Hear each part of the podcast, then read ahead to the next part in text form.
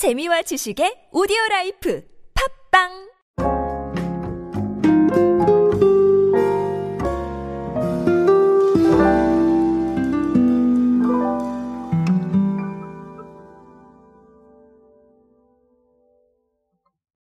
감성적인 사람.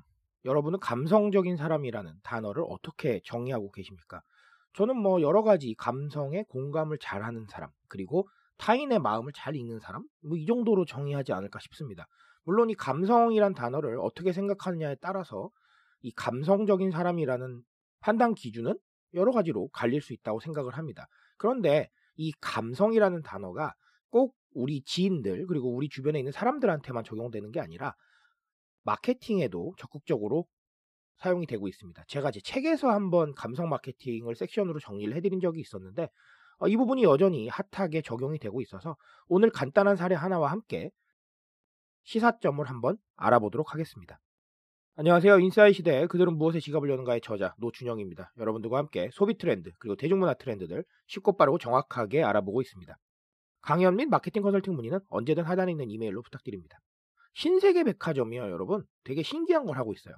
자사 모바일 앱에서 월별 계절별로 어울리는 영화나 도서, 상품을 소개하는 라이프 스타일 컨텐츠를 하고 있는데 이게 뭐냐면 신세계 백화점 앱에 접속을 하면 책이나 영화를 소개해주는 화면이 나와요. 그리고 어, 이런 책과 영화 소개와 함께 영화에 등장하는 인물이나 혹은 뭐 책 속에 등장하는 인물에게 어울리거나 혹은 독자가 이 인물을 약간 좀 체험해 볼 수 있는 그런 상품들을 추천해 주는 방식이에요.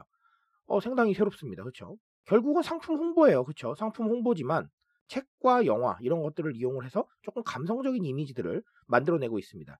기존에 있었던 쇼핑 앱에서는 조금 보기 어려웠던 어, 접근이라고 저는 보고 있어요. 실제로 이런 접근법이 꽤나 괜찮다고 해요. 그래서 앱이 개편하기 전보다 이렇게 앱을 개편한 후에 접속자 수가 훨씬 많이 증가를 했다. 어, 실제로 통계를 보면 월 평균 100만 명 정도 수준이었는데 개편 이후에는 모두 150만 명 정도로 올라왔다라는 거. 이 사실을 고려를 해볼 필요가 있을 것 같습니다.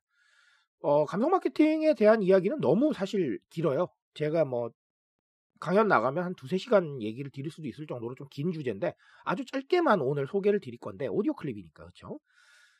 가장 중요한 건 사람들이 감성에 반응한다라는 거예요. 이게 뭐냐면 결론부터 말씀을 드리자면 사람들이 소비를 통해서 얻는 감성적인 요인을 굉장히 집중을 하고 있고 아, 여러 가지 신경을 쓰고 있다라는 거예요. 소비를 통해서 얻는 감성적인 느낌이 과연 뭘까요? 여러 가지가 있을 겁니다. 물건 자체가 주는 감성일 수도 있고요. 브랜드가 주는 감성일 수도 있습니다. 아니면 요즘 같은 세상에는 쇼핑 플랫폼이 주는 감성일 수도 있겠죠. 그런 느낌에 공감하면서 움직인다는 얘기예요. 제가 자주 말씀드리는 스타벅스 같은 사례를 한번 생각을 해보실 필요가 있습니다. 커피 전문점은 너무나 많아졌고, 그리고 커피가 심지어 스타벅스보다 싼 곳도 많죠. 그럼에도 불구하고 왜 스타벅스를 가느냐라고 할 때, 스타벅스의 커피 맛도 있겠지만, 스타벅스가 만들어 놓은 스벅 감성이라는 게 있기 때문에 사람들이 움직이게 되는 거겠죠. 그리고 여러 가지 사례를 봤을 때 사람들이 기존보다는 훨씬 더 정서적인 부분에 공감을 한다. 그러니까 미닝 아웃도 나온 것이고 가치 소비도 나온 것이겠죠. 단순히 물건을 소비한다. 단순히 컨텐츠나 상품을 소비한다. 이렇게 보지 마시고 그 상품이 들고 있는 감성까지 소비한다 라고 보셔야 돼요. 이런 상황들을 봤을 때 사람들에게 특정한 감성을 안겨줄 수 있는 이런 정서적인 마케팅들이 계속해서 이루어져야 된다라는 거죠. 우리가 여러 가지 이야기를 할 수 있겠지만 단순하게 보시면 답은 빠릅니다. 우리 오디션 프로그램이 계속해서 나오고 또 여러 가지로 장르가 확장되면서 방영이 계속되고 있죠. 하지만 기존의 오디션 프로그램의 이제 주기는 끝난 것 같다라는 의견도 많았어요. 그럼에도 불구하고 계속 살아남은 이유가 뭐냐라고 저한테 물으신다면 감성 마케팅이니까 그래요.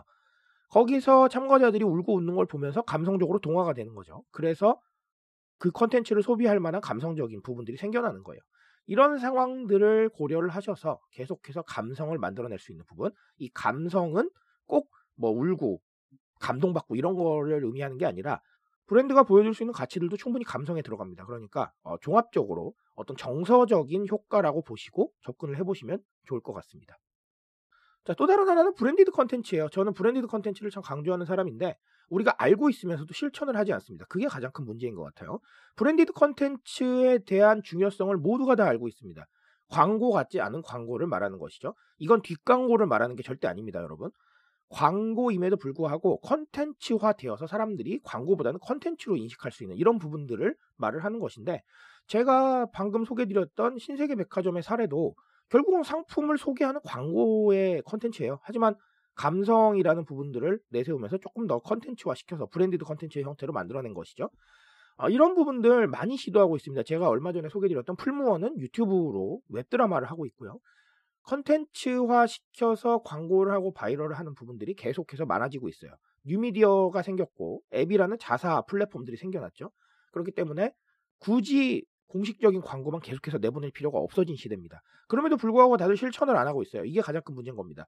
대중들이 광고를 싫어한다는 거 알고 있습니다. 누구나 알고 있죠. 저도 알고 있고 여러분도 알고 계실 겁니다.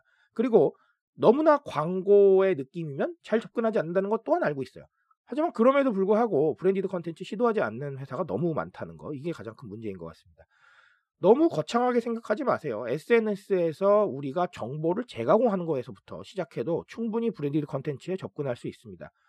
대중들은 광고를 좋아하지 않습니다. 하지만 컨텐츠화된 광고는 언제든지 접근할 준비가 되어 있습니다. 이미 미디어는 열려 있고 우리에게 새로운 미디어 환경이 펼쳐져 있는 겁니다. 그럼에도 불구하고 활용하지 않는다는 건 제 입장에서는 잘 이해를 할 수가 없어요. 그러니까 작은 실천들이 branded 컨텐츠를 만든다라는 생각을 하시고 어, 이런 식으로 접근을 꾸준히 해보시면 대중들과 소통할 수 있는 여력이 더 많아질 거라고 생각을 합니다. 그런 노력을 해야 지금은 대중들 마음에 들어갈 수 있어요. 이런 부분들 한번 꼭 고민해 보시기 바랍니다. 트렌드에 대한 이야기는 제가 여러분과 함께 합니다. 그 동행 위에서 오늘도 열심히 뛰고 있습니다. 공감해 주신다면 더 좋은 컨텐츠로 보답드리겠습니다. 오늘도 인싸 되세요, 여러분. 감사합니다.